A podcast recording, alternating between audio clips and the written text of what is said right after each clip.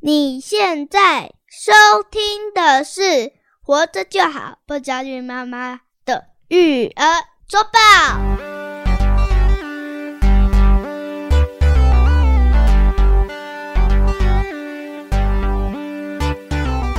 我是营养师肉圆妈，大家好，我是奶舅，又到了我们周报的时间啊，让我们的育儿生活与时俱进耶、啊！这一期不会再放鸟大家了没错哈，我们会认认真真的来完成这一期周报的内容。是的哦，，虽然我们还是有一些回应要回答啦哦，呃嗯但是呢，我们这一次会稍微控制一下。稍微控制一下，会把我们这一段时间呢看到了一些跟育儿相关的新知啊，我想跟大家来分享一下。没错，不过呢，我们上一期节目哈，哎，虽然不小心开了天 窗，哎，但是反响还不错哎。对啊我，想不到我们这位回答听众跟听众互动，是，引起了还不错的反响，收听挺好的。对我也是希望听众可以真的多多跟我们互动，因啊对为你的疑问其实可能是我们大家妈妈们，就是育儿生活中的父母们有的疑问，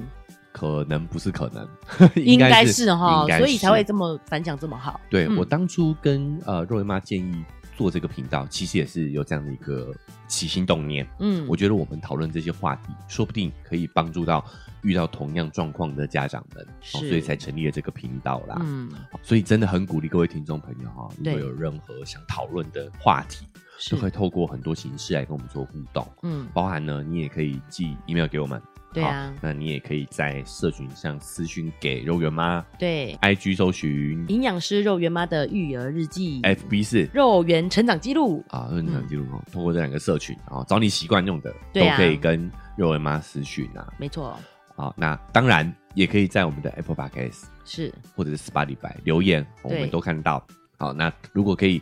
这个动动手指哈，抖那一下的话呢，哦我们就更感谢了。是啊的，，这对我们来讲就是啊更大的支持，好不好？好的，好啊，这就是可以可以跟我们互动的方法啦，哦，是哦所以我们也很希望大家呢可以持续的透过这些方式来跟我们做一些互动若云妈刚好同学因为听完这一集后跟我分享她的遇到的状况，哦。就是是不是我们其实讲的太理想化了？哎，嗯，就是她的状况是她的小一老师非常严格，嗯，然后如果你作业写不好是会被丢到地板上的。哇塞，嗯，这个年代还有这样的，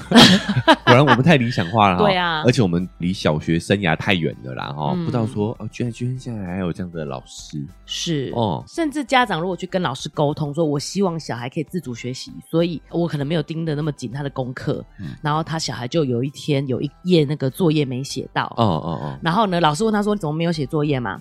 那家长回答他说：“哦，我问他，他说没有这个作业，他对可能没看到吧。”嗯，结果老呃老师回答家长说：“很多小孩会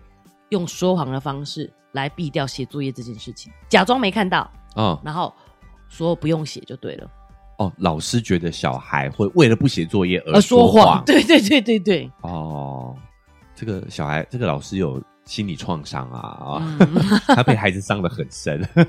呃啊，对然啊后嘞，，嗯，呃，我同学是跟我讲，我其实也可以理解，因为他们都是双薪家庭，所以他们变得每天都跟时间赛跑。嗯，呃，为了希望小孩不要被学校老师这样对待嘛，嗯所以他们就要下班以后回来赶快盯小孩的功课，嗯避免他在学校被老师这样子处罚。嗯，那这样是不是就是影响到孩子主动学习的兴趣了？所以像这样的状况，有时候我们也是想说，就是让他自主的学习嘛。哎哎，那可是我们就这样子怕他，就是如果我们就这样放给他这样过，他就会哎被老师不当的对待啊，哦我不算惩罚而已。我你我知道道吗孩子在学习区啊，对啊但对啊老师不知道啊，对对对对，问题在这里嘛。对 对啊啊，，奇怪，为什么老师啊不知道孩子在学习区啊？你可以请老师来听这 集。 我哦，没有啊开玩笑的，开玩笑，因为我们运气不错，遇到的老师是是蛮有概念的。。对，好嗯，但是事情不是我们所想的这样嘛，哦，不会永远那么顺利，都对遇到好的人呐、是，好，那遇到这种情况怎么办？我会觉得说，其实我们应该要，呃，就像我说，要帮小孩打造环境，嗯，我们应该要帮他铲除，哦，不是 铲除这些障 碍，很明显欸嗯啊是是铲除这些障碍没错，但是你可以变成是我的意思是说，你要去跟老师好好的沟通嘛，嗯，就说，哎、老师，我我觉得我想要让小孩。在功课上是有自主性的，是可以全权负责、自己负责的。嗯，自己为自己的学习负责的，所以他一定会犯错。那我觉得老师希望不要不要对于这个错误过度反应哦，呃，这这过度反应有一点攻击性，对啊好就好攻击我老我讲师了讲出哈真实真心话了，对啊讲出真心话了。好，希望老师不要因为这件事情惩罚他，嗯嗯，对，其实小朋友都知道自己错了，我觉得。对，肯定知道，对对啊，肯定知道。就是我们还是得去跟老师沟通啦，对不对？对其实有时候老师可能也不知道，你根本就不在意他的成绩怎么样，所以他帮你盯着。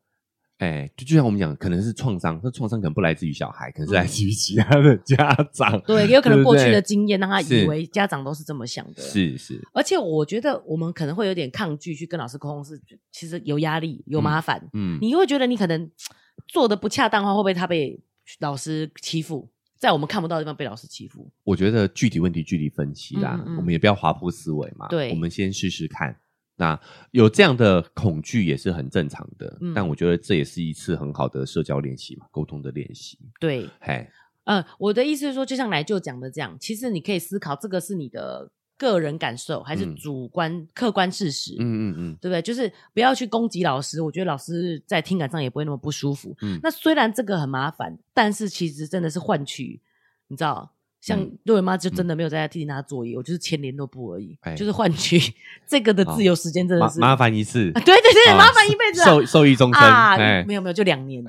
三年级又会换老师，但啊是至少对你就是麻烦这一次跟老师做好好的沟通以后，啊这两年来其实是可以过得比较轻轻松的吗？不要这样子，不要这样子。我觉得也是，真的是把为小孩子着想为孩子啊，啦，对啦对啦对啊对对，为孩子啊，来嗯孩子在这个过程中也都会获得那个自信，对像是肉圆就会觉得可以自己自主完成这些事情，他也会建立很多的自信。对，我觉得老师非常用心的，其实嗯他甚至有跟课后班老师沟通，嗯不要再帮老帮小孩偷偷回去拿作业，嗯。他如果忘记带回家，就让他隔天受老师的惩罚哦，就好幼了。幼园的导师直接这样说嘛？对，哦因为嗯课后班老师是比较妈妈性格一点的，他就会嗯帮忙盯东西，就是记得要带，记得要干嘛的那种。，嗯嗯但是老师跟他沟通说，请你不要帮孩子再把它拿出来，他忘记带就是哦忘记了。哎，真是遇到好老师了嗯啦，对啊哦蛮有观念的。那我们也退一万步讲了，就假设你沟通也无效，嗯啊，我也要跟各位家长说，其实这真的就只是他人生当中一个很小的坎而已，啊一个小小的挫折，是哦，他不会因为这样子人生就毁灭的。就是我们不要有滑坡思维，还是要强调这样子，还而是要且强调这件事。小孩知道你支持他，这对很重要。你相信他，你支持他，对这是最重要的。哎，这是最重要的，嗯他能够在你这边，在家里头得到很长的支持跟温暖，这个就足够支撑他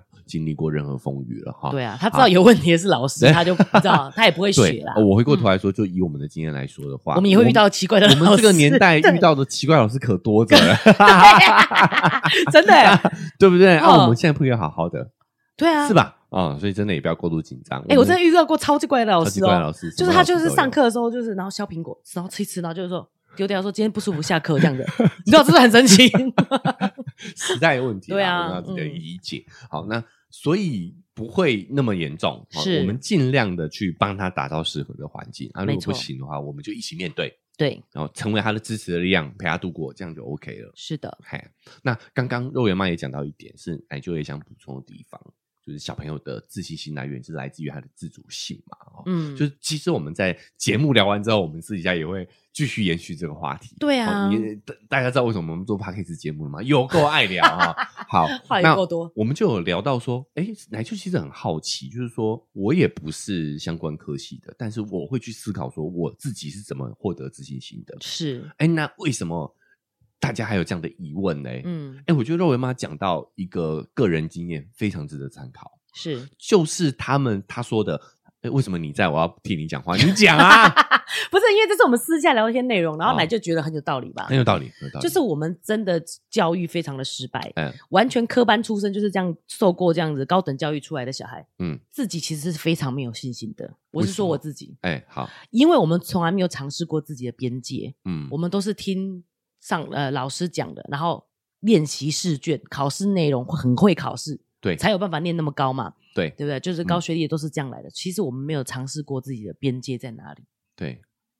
所以会先学是这个道理。嗯我先赶快把它学起来，我就不会错了，哦，不会。错你就不知道边界在哪。这次这确实解决了我的一些疑惑啦，哦，就是因为我我的思考方式是说，我获得了自信，对吧？我就会思考说，我是怎么获得这个自信的嗯啊，对啊对对，但肉圆妈的意思是说，她可能去没有体验过这个自信的感觉，所以我也不能领悟到我怎么得到的嘛。没有对得到过的东西，你怎么去体会嘞？哦，当然这个是我若自圆己妈个的人人感经受，验啊、对，哈我相信还是有很多成绩好的人是很有自信的。是好，但是在这个过程当中，我会去思考说我是怎怎么样获得自信的。那对也证也印证了说我们的教育确实是有很大要改进的地方。因为我们不敢尝试，不敢错误啊，嗯错误好像一种失败，而且错误就被处罚的很惨，对在我们真的我们的教育体系里面是这个样子嘛？对所以为什么肉圆妈自己有这个感悟，是因为其实真的是做了这个节目啊我我前面也是真的，对啊、我们就一直讲说是我的啊羞羞耻耻歌单，羞啊耻过去嘛，哎、就是其实是有点被奶就 push 着做的。嗯那时候就还觉得说啊，弟弟还小嘛，我们再等弟弟大一点，就像现在去上幼儿园了，嗯我们有时间再来做。嘿，但是奶就就会说没关系，我们就是学习区嘛，边做边边做学边学啊修。对啊，是啊，是啊，我一直都是这样子啊，啊，所以这样不断的尝试，我才知道说我们去摸触摸到这个边界，嗯，才是建立自信的来源。因为我以前从来没有尝试过这件事情，对。首先你会发现哈、呃，很多学习不好的孩子反而很有自信，嗯因，为他们这一生需要一直不断挑战自己的边界跟别人的边界，对 所以他反而很有自信。嗯，然后呢，我有另外一个思考，就是说，呃，有时候，哎，我们已经毕竟长大了，我们很难体会小朋友的这个过程。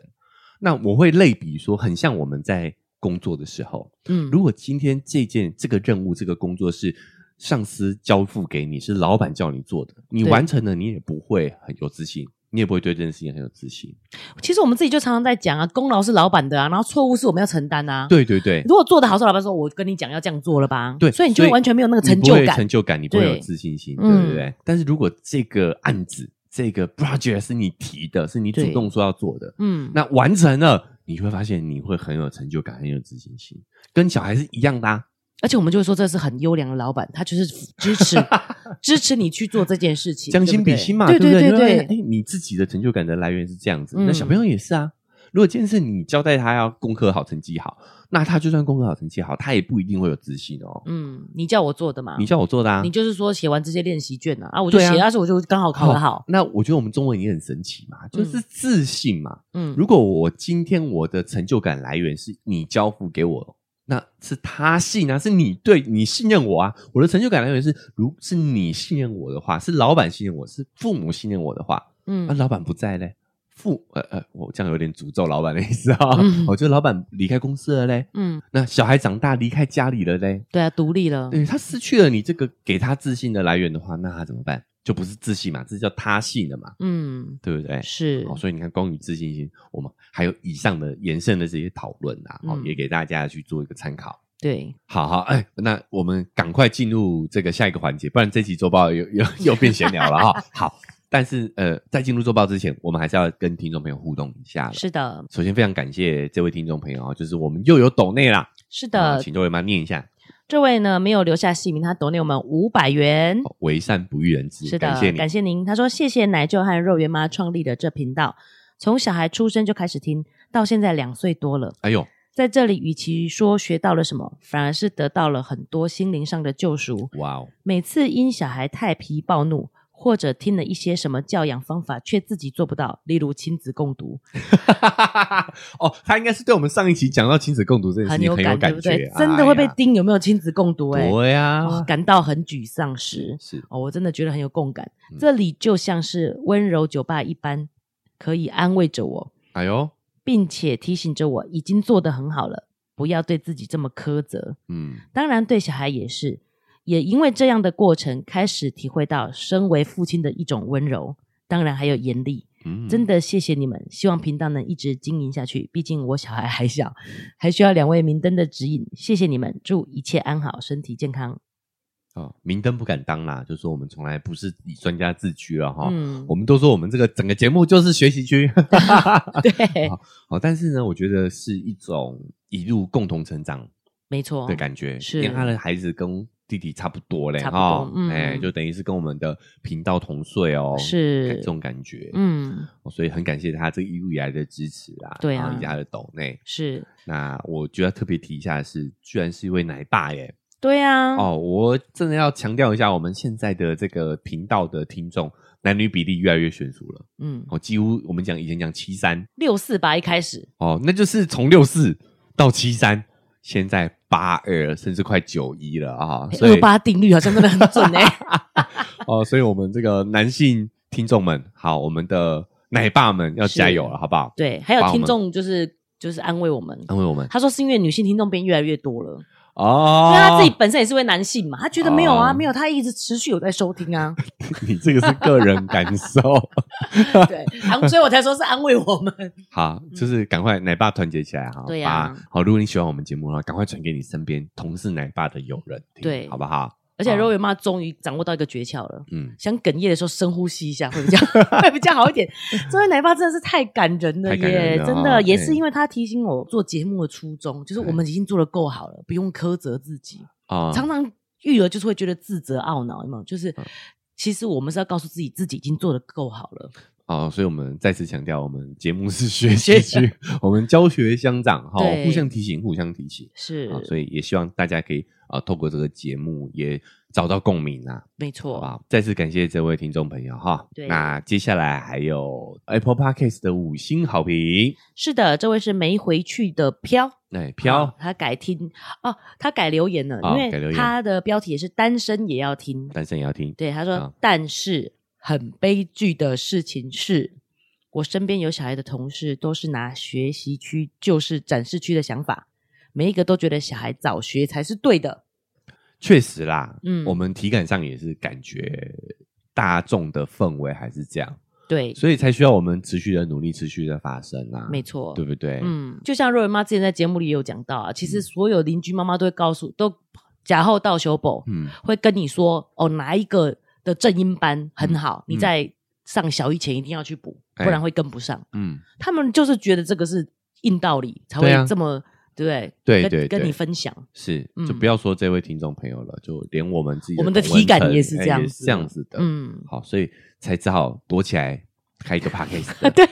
其实肉圆妈也没有当面跟他们争辩、偷啊，哎偷说，偷偷 说哈，对啊哦对我们我们不要这个影响别人，是我们不要说教。嗯啊， 对对对对，但我们可以透过这样的一个方式去表达我们自己的看法，对啊，我们自己的生活我们可以控制嘛，是对，好，但我相信未来是我们的， 哦，就是渐渐的你会发现说，哦，越来越多人都在聊这个孩子的自主性，对，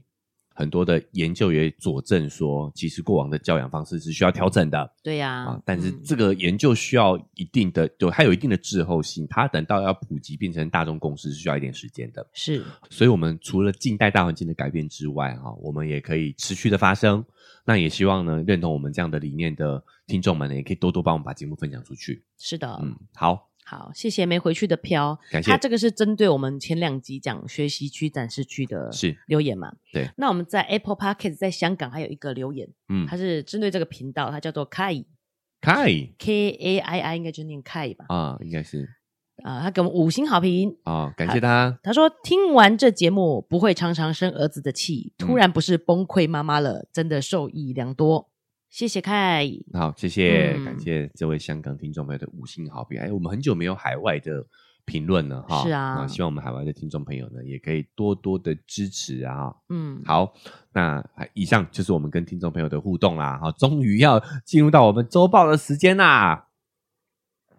哦，首先一开始呢，豆圆妈要来跟我们分享一下哦，她最近看到一篇跟营养相关的文章，她看完之后非常想跟大家分享啊、哦。那我们请豆圆妈来跟大家讲一下她最近看到的这个什么文章是什么？没错。当我们遇到焦虑的事情的时候，我们就会想要吃这些快乐食物。哎，对，但我们知道这些食物很伤身体，哎呦，没想到呢，现在研究证实，它不止伤身体，还会让我们忧郁。哦，是食物让我们忧郁。是的，哎呦，什么样的食物会让人忧郁啊？吓死人！这个呢，研究是这个哈佛医学院等研究机构哦在二零零三年到二零一七年做了三万一千七百一十二名的评估分析，哎呦，发现摄入某一类食物最多的参与者，他这个忧郁症的风险是显著增加的。哦，我们以为吃让我们快乐，对，但是某一些食物吃了之后，其实反而会让我们忧郁吗？没错。哦呦，这类的食物呢，就是其实是我们呃俗称的垃圾食物啦。嗯，那在这个学名学名里面呢，叫做超加工食物。哦，有一个专有名词，对讲这些垃圾食物叫超加工食物，所以现在已经不是加工食品而已了，是超加工食品。是，哎呦，那我们在食品工业里有分哦，第一个叫做最低加工的，就是就原原型食物嘛。哎，第二级是加工烹调，也就是哦你加了盐啊、油啊、糖啊，啊这些就叫做加工烹调。严格说来说，这样也算是加工食品对了哦。对对对对对对不对，好你就是说，你先去蒸一颗水煮蛋，啊，它就是原型食物。哎，你沾盐巴吃，就变成加工食品嘞、哎呦， 哇，好容易就触发这个加工食品这个 buff 哈，对这对个对底 buff 哈，对，然后它嘞叫做加工烹调啊的食品嘛。 OK 第三级就是加工食品，哦，譬如说经过简单的蒸、煮、炒啊，嗯像是面 包、罐头。这样居然就是加工食对啊，品你，说我们现在人类是不是都在吃 加工食品？听得好焦虑啊啊，然后对嘞。啊然后第四级就是所谓的超加工食品，就是这些泡面啊，嗯，然后洋芋片啊、饮料、糖果这些的。是对，那我们所谓会增加忧郁症的风险的呢，就是这个超加工食品。超加工，也就是我们意外觉得是肥仔水、快乐水嘛，嗯就是可乐啊，然后吃洋芋片啊，嗯你以为你会快乐，对，其实对身体来说是，呃，除了对身体不健康以外是，还会增加你忧郁症的风险。哎呦我，们都知道它会造成肥胖嘛、糖对尿病啊、心血管疾病。嗯可是其实呢，因为这些呃会让血糖急速上升的食物呢，你就会让你自己又低血糖，哎，光这个血糖的上升下降就会让你身体很不舒服。对，那你又会分泌这些皮质醇，让嗯你的血糖回为平稳。哎，这些荷尔蒙都会产，都是压力荷尔蒙，就会让你感觉更不舒服。哦，我因为吃这些食物，身体要代谢这些有害的添加物，对，我就得要增加我身体的压力，是，那这个压力就会让我们心情不好 对，啊，这个很正常嘛。你嗯你苦读他，他就他也不会放过你的 嘛。没错。所以，我们以最简单的标准呢，譬如是说我们蒸一颗马铃薯来说，嗯它就是一个圆形食物嘛。 对对对，那 b 逼嘛，你就会加点呃奶油啊，哎加点盐巴，这是就是加工烹调食品嘛。哎，然后再来呢，譬如说是呃，譬如说咖喱料理包里面的呃马铃薯，马铃这薯个就是加工食品了，哦，就在罐头里面的了嘛。是那如果变成洋芋片，就是超加工食品。哦，那这样的话，因为我觉得我们对于加工食品就有一点啊、PTSD 好像就是过于对，对但是如果我们要这个理解这个新标准的话，我觉得反而会有点焦焦虑、欸。对对，嗯因为好像我煮过就变，哎、吃加工食品就是某感空，哎，就是不健康的，对我觉得有点过度了。哎、因为事实上确实是哦，因为你烹调过后，它营养就会流失嘛。啊、但我们又不是原始人，你干脆对啊直接你的嗯，生肉拿来啃，血啊，对啊是不是对，啊。所以其实这些加工会有一些些流营养流失，其实我觉得这些都是可以不用不啊，用不管的用啦。管的啦，哎，是，那为什么要讲这个标准呢？是我们其实也可以去看，嗯就是其实我们还是可以挑选的。有一些是把马铃薯变成马铃薯淀粉，嗯再重新压制，嗯，那它就会又添加其他的东西，然后营养都不见了。对可是其实很多有一些马铃薯的这个洋芋片，它是用原片去切的，嗯那还是会保留一些营养嘛？嗯，对啊，我们可以从这上面去做调整，对就是有意识到说它这个烹调加工过程是会让营养流失，哦，然后它的高油高盐也会影响到我们身体的健康、身体的压力。嗯除了这种呃乐色食物的挑选以外呢，嗯，这里也有给出一个标准，哎、让大家不要那么焦虑，还是可以吃，哎只是分量的问题。啊哈，比如说呢，洋芋片呢应该是二分之一包，对，就呃就是在一天的标准以内，嘿，或者是一瓶饮料，嗯，或者是像三瓶对洋对芋对片，对嗯对，这个洛伟妈嗨， ，hold up，hold up，嗯 对了，二分之一包是什么包？是家庭包那个二分之一包当吗？然不是 啊，大概是二三十块的那个包装大小，啊不不是一百块的那一种。哦，哦不是对对对不是九十九的那种。哦，哎，对了哈， 对啊，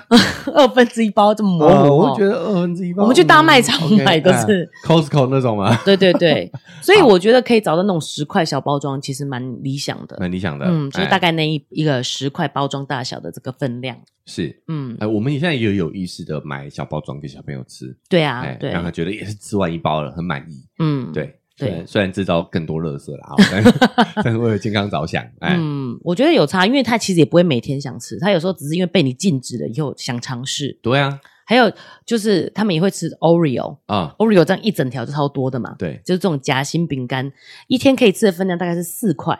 四块嗯，是四四片吗？四片，四对啦，哦哈，四 对，因为哎， Oreo 两是颗两个夹，它都叫夹心饼干了，它还对啊，还分一片一片啊。 OK 哦 OK，就对是啊四片 Oreo 也嗯 OK，对啊可以接受。所以哎对小孩来讲，现在有三块的那个包装的，哦是其实哦我会买那一种的。嗯哦，其实够了啦。然后两个这小样孩没分着错吃，这个分量是对大人来说啦，哦，嗯，是，所以小孩可能还要再减量，再减量。一些， OK，对好。然后甚至金沙巧克力也可以吃到三颗这么多，其实蛮多的欸，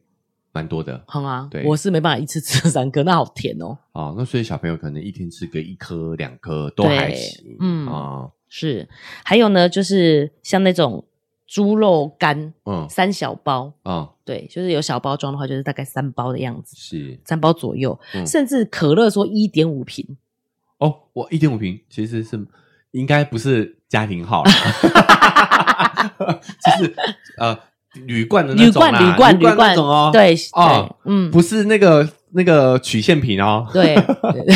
你每次都要想着家庭号大包装的， 哦，所以以曲线瓶来讲的话，大概就是一罐啦，对 不对？奶就真的对于这个哇好熟悉哦，哦都有是在喝我哦会，吃的啊，有在喝对啊哦都是我会喝对的啊，对肯定对，要了解一下。没错。但是这个是分别的量啊，嗯你如果你这样算的话，你要吃半包洋芋片，你就不能喝可乐了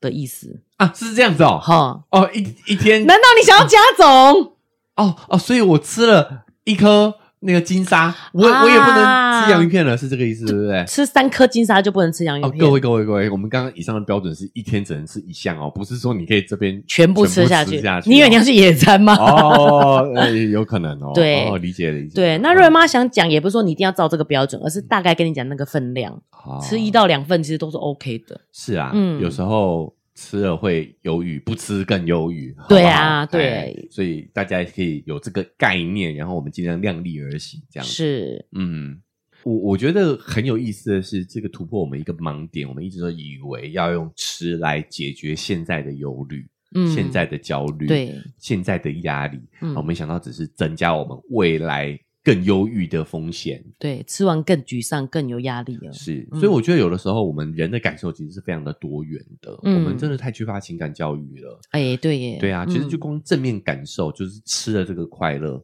跟对你真正的快乐其实是不一样的。，嗯，我觉得呃，我们在聊幸福快乐那一期的时候，有人讲嘛，就是快乐可能是比较短暂的，是当下的，嗯但幸福是长远来看的。对，所以我们追求的可能是那种长远的幸福跟快乐。啊你，但我们以为吃的当下这个快乐对可以追求到这个长远的幸福，是是事实上是没有的。如果以研究来说，对他嗯那个那个吃，可能只是当下多巴胺的分泌，对但，是其实现在研究也发现说，多巴胺也是焦虑的来源。哦，真的哦，，对，嗯，就是我最快乐的时候，其实不是吃的那个瞬间，哈而是你想吃这件事情。哦，所以多巴胺也是焦虑的来源嘛，嗯，嗯，因为你会想想要去获得那个快感。是，对，好，那这个不再细聊了啦，然后有机会嗯我们再来展开来讲讲哈。但是这篇文章也确实用另外一个角度，用营养的角度来佐证了这样的一个事实。是的，好，给大家参考哦，包括说有很明确的分量，对好那我们也可以以它为一个标准。那我就哦偶尔操操戒也没有关系，嗯是的其实就跟我们育儿是一样的。没哦错，那小朋友偶尔吵吵戒，其实也是 OK 的，对好不好好，那这个就是肉圆妈跟大家分享的哦。那接下来奶舅呢也有一篇哦看到的文章，也很想跟大家分享啦。嗨，大家喜欢我们的节目吗？喜欢的话要订阅追踪啊！如果你使用的是 Apple Podcast，记得给我们五星好评。如果你觉得很有收获，欢迎你分享给你的朋友，这对我们来说很重要哦。另外，在我们的文字说明栏位呢，有我们的赞助链接。如果你想支持我们的话，点一下这个链接，五十块钱请我们喝杯咖啡，就让我们更有动力把这个频道经营下去喽。谢谢你大们。家。这个是奶舅哦，近期看到了一篇数据研究，作者呢是一位印度裔的经济学家，叫拉吉切蒂。哎，我们是不是有说过他？因为这名字太特别了，对对，这个这个他算是近期非常火红的经济学家，他的哦视角观点都、研究观点都非常的新意。嗯好，就是我们之前有聊过一些数据研究，就是他做的。嗯嗯，好，，那他这一次的数据研究的切入点也非常有意思，他他很擅长在一些旧的大型数据模型当中去挖掘挖掘出一些新的资讯。哦，他这次看到的这个研究是一九八零年代在美国的田纳西州搞了一个大型的随机实验，他研究了一万一千多名的幼儿园到小学三年级的学生，嗯来遍及了七十九所的学校，哦，这就真的很大型耶，这是很大型的研究。嗯，好，那这个研究一开始的本意其实是想要看小班上课是不是更有利于学习，结果这个假设是被否定的。啊，对，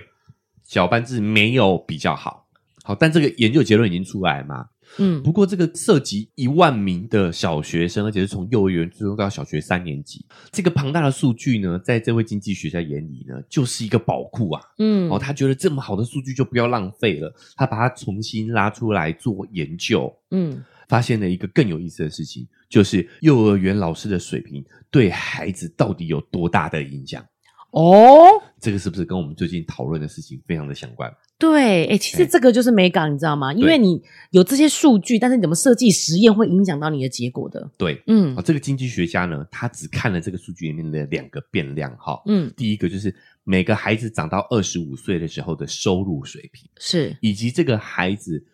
幼儿园老师的教学经验，哦，嗯也就是这个老师干过多少年，嗯，好、他的资历有没有幼儿教育的哎有经没验？有这教育样幼儿教育的经验，有多少年幼，应该说有多少年幼儿教育的经验。对，结论是他发现呢，更有经验的老师教出来的孩子，在二十五岁的时候收入明显更高。哦，这么说的话呢，那我们是不是找老师就要找这个资老深的的、 老的、 资深哦的那，个满脸胡子的好啊 那 种吗？哦嗯老教师嘛，哈、其实这个只是浅层的认知了。哦嗯，，这位经济学家还有把因果关系这个统整出来，哦，就是是这个老师资深老师到底是在哪些方面给了孩子正确的引导，嗯让他在二十五岁的时候呢可以取得更好的成就。嗯，好在这个数据哈、还包含了这些孩子们呢，在四年级跟八年级做的综合素质测试得分，嗯，所以，所以这位经济学家还能够去预测说，跟他未来的收入最相关的，其实不是这些数理化这些学科技能，啊，而是这些学生的四项品格技能。嗯，首先，第一个，积极主动。是，就是这些老师们呢，能够引导起学生的主观能动性，嗯他会发现这些学生呢会主动提出问题，主动回答问题，而且会主动在书书本资讯当中去找答案，哦，主动，在课外还向老师请教这些问题的答案，嗯，是不是就讲到我们上一集讲到的主观能动性？是，那他有这个积极主动的这个性格之后，你就会发现这样的孩子很容易累积他的自信心。嗯，哦，哎，回圈了有没有？对哦，，所以这是第一个性格啊、第二个性格呢叫亲社会，亲近社会，亲社会，嗯，亲近社会，也就是我们常讲的社交能力。对，他发现这些孩子非常擅长呢跟同伴相处以及合作。嗯哦，第三点呢是讲纪律，他能够在课堂上集中注意力，不会扰乱秩序。嗯，第四个呢啊、但其实我觉得这个跟亲社会有关系哦，而不是是啊呃强制他们哦，而不是哎乖，是因为他跟对他知道在社交互动上，这个时候是该专干这心个事听老情的师时候，没错对没错没错，我们要强调这点、哦嗯，大家不要误读了哦。嗯其实就是因为你要结合亲社会嘛，嗯，对。如果我讲这个研究说讲纪律还是未来比较赚比较多钱，大家可能就会哦对嘛，所以我要叫小孩要乖乖，对，哦。但是所以这个数据我们要统合来看哦，它是跟亲社会是结合在一起的哦，还有积极主动，嗯，所以它不是被动被要求要讲纪律，它是主动的符合课堂秩序的。对他不是哦哎被逼着乖乖专门放空，嘿他其实是因为专心在听讲，所以他很乖，没错，没错，看起来没很错乖，哦。所以这个嗯数据我们要综合在一起看哈。对哎好第四个呢叫做有毅力，他遇到困难能够坚持求解，并且愿意完成比指定工作更多的任务。哎、可是这个是不是也应该结合第一点看？因为他是已经是主动学习的人哦，不对对是说我们要逼他说你失败了，你还要继续努力。没错，对啊，因为我们说我们要训练出一个有毅力的孩子。是。好这很所以可怕欸大家不能够只看一点，然后嗯要综合来看，对是不对？哦嗯，他是主动的想要做这件事情，他当然会有毅力啊，他会想因为继续是尝他试想做的啊，嗯嗯，对不对？对哦是为什么我们小孩看起来容易很容易遇到挫折就萎放弃靡了？对因为那不是他想做的事情啊。嗯对，写的不漂是亮是再写一遍。你你反过头来说，你去观察小孩做他想做的事情，比如说打电 动、玩游啊戏好，闯不了关的时候，候，他会一直他重会一，直他愿意传啊重复是，他有毅力，你看对人是很有毅力的，嗯嗯，是很守规矩，是很讲秩序的。是，但是前提是他有主观能动性，我觉得这个真的很重要，要讲就是要对整体一起来看，因为到现在还有那种字写很丑要擦掉重写的人，那就对说我在训练你的毅力啊。是，嗯，所以回过头来说，这位经济学家发现，有经验的幼儿老师不是说他干得久，嗯，而是说呢，他们会发现越有经验的老师越懂得要去教导学生拥有具备这四项品格。哦，拥有这四项品格的孩子们，未来收入的预测力是比数学跟阅读能力的孩子高二点四倍。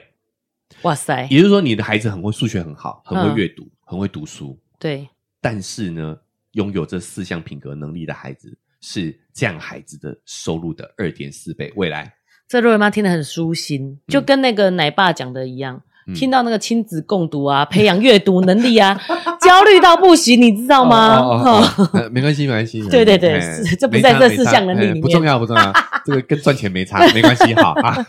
所以你会发现，幼儿园最重要的是要培养孩子这四个能力，对，解答了幼儿园到底要干嘛，到啊对不底要对？干嘛？主动积极，对不对？亲社会，好、嗯社交能力，对对对，学他们跟怎么跟老师跟小孩相处，对，嗯那他自然他有这两项特质，他自然就会讲纪律，对，他就自然就会守规矩，他自然就会有毅力，嗯，对不对？没错，那我们我们幼儿园在干嘛？ 不知道我们我已经离幼儿园学很久注了，音符号，嗯，学这个有对他未来收入有帮助吗？所以再反过来讲啦，因为他觉得说我在学注音符号，乖乖坐着写功课，好像是讲纪律，好像是有毅力，但是没有主动性，对，就是前面两个没有，后面那个都是白搭的，对，嗯，是吧？对哦好，所以我在上一期节目的时候呢，我讲的是比较多个人感受，好不好？哈，哎，但是今天是有这个经济学家的大数据研究，是是一万一千多名的小学生到二十五岁这么长时间的追踪跟也数据研究，对我相信值得大家好好深思一下，我们到底应该在幼儿园这个时期做些什么事情，嗯，培养他什么样的一个能力，对，对吧？而且解答了主动学习、主动性，亲社会以亲社后会，他就懂得这个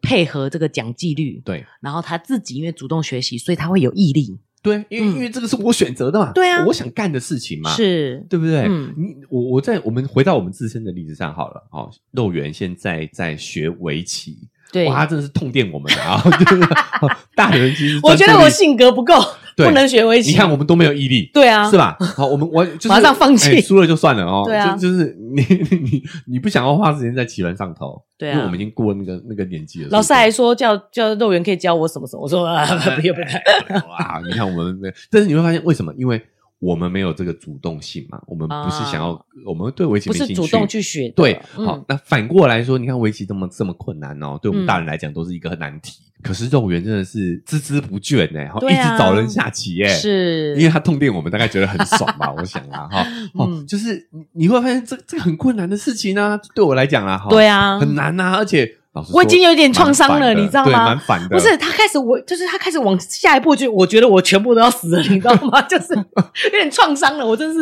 赢不了他哎。但是你看他多有成就感好，是对不对？啊，他多多有 毅力，对不啊，断的在学，嗯，哦，这么枯 燥的事情，你哦，自己自己围棋个人爱好者，不好意思啊，对啊这是你我个人人感受啊个人感觉，个人感觉，但是他就是可以一直一直不断的在里面学习，对啊，是吧？嗯哦，所以你看这个主动性多重要，难题根本不是问题啊，只要对是他想要主动解决的，啊，那就讲到一个重点，对我们来讲，这真的是个难题，真的是个难。题啊。对啊，但是我我们下台是小格的哦， 就是你知道是是初学者小棋盘的用小对棋对盘，嗯嗯，还是觉得好难哦，好难哦，超 超级级难的，的。对啊，嗯，好不好？就大家不要再盯着小孩不会的点看，你找一个小孩擅长的事情，你跟他比比看，啊，对耶，哎、你不一定嗯。比得过他，好不好？本来每个人就有擅长跟不擅长的事情，对啊，嗯嗯，好。所以你会发现呢，哦，这篇数据研究真的蛮值得参考的，对不对啊好，哦，那奶就这边再补充一则啦，哦，也是跟我们的毅力、学习相关的，哦，就是呢，好奇心到底有多么的重要。好，这是一篇杜克大学在今年十月十六号发表的一篇论文啊。哇哦，对，那他的研究就是好奇心对于人们的行为到底有什么样的一个影响。嗯那，他他的这个研究方法非常有意思哦，就是呢是一个叫描笔画的影片，是就是这个影片，它会开始一笔一画的画出一个东西来。嗯好、他他要观察什么？他要观察说你会不会跳过中间的过程，直接看他画的是什么。啊，有趣有趣，因为现在很多这样的影片很，多这样的影片，嗯对我这样讲还清楚，对不对？可以对想象对哈，对就可是以那个画就是一笔一画，就是你一开始你根本不知道他在画什么，一两笔的时候，嗯然后慢慢他会画出一个东西，你就知道是什么了。嗯好，那研究者惊奇的发现，当人们有好奇心的时候，他们是不会点击跳过的，不会跳跃跳他过，会你会一直想猜是什他么啊？会边猜对对这啊到底是什么，然后很认真的想要去好猜出他画的是什么。对对对，很有但是画面，一个人没有好奇心的时候，他就直接会点跳过，是他就会直接想要看结果是什么。为什么我想分享这篇研究呢？就你会发现，这跟小孩的学习是蛮有关系的。嗯就是他有没有主动的想要知道这件事情，对是会影响他那个过程的。是他不会，有些小孩会只想知道答案是什么，而对过程毫不好奇。嗯好，因为研究者也发现说呢，当我们有好奇心的时候，我们也会更容易专注在这件事情上头。所以，我们哎、怪小孩没有专注力。嗯其实有时候可能是因为我们已经破坏了他的好奇心。是。嗯，我觉得在写功课这件事情上就蛮有同样的感觉的，嗯，因为譬如说，如果你功课太多，他就不想要去思考这个过程，他只想要解决说这个到底怎么写，答案是什么。对，跟你看题目，然后你知道他想问你什么，嗯那你知道中间看到了什么，这个就是刚刚讲那个看那个描图影片的这个过程、啊。，是是、嗯好，那他也更容易更专注在这件事情上头嘛。对对，看着那个影片看得欲罢不能，嗯有有有这种状况，对不是，对？嗯，好，所以激发孩子的好奇心呢，其实是可以帮助他在课堂上学习的积极性、专注力，对，对不对，然后他也会更在意这个学习的过程，过程而不是这个结果。是，所以好奇心是非常关键的。没错，那我们之前奶就有一起讲这个社交能力里头，好奇心也是非常的重要的。哦应嗯该，说，好奇心就是一个人类动力进步的一个来源嘛，我们在那一期也有讲到，其实小孩天生是有这个好奇天心。生是有这个好奇心的，嗯只是被我们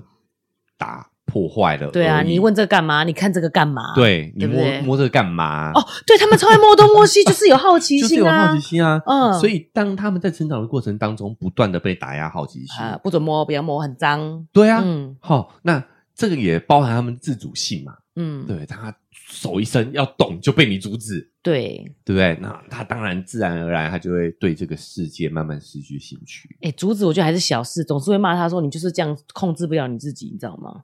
你也控制不了你自己啊，你就控制了你自己。对啊，就是这样子，所以就会扼杀他这个好奇心。是， 嗯好，所以哎、再补充一下这边研究哦，也是想要跟我们最近聊的主题是很相关的，就是这个主观能动性，对，但也包含这个好奇心嘛，没对不错对？，嗯我们对于他的这个要求都是导果为因的，你有没有发现？嗯我们要求他守纪律，对要求他专注，是要求他有毅力。对，但偏偏这些所谓打引号的要求哦，嗯就是害他们没有这些特质的主对要原因。要坚持，要努力，其对实是顺序搞错了。顺序搞错了，嗯嗯，你让他好奇，有那个主动性，对对不对？然后让他亲社会，他其哎实就会想要符合这个纪律。对，嗯你，会发现小朋友他真的到了一个年年龄之后，他就会在意同才的看法了，对这，个人就会符合纪律 啊。对呀、啊，哎、哦我那时候说要帮用用塑胶袋带水果，他说很土， 害我觉得有点受 伤。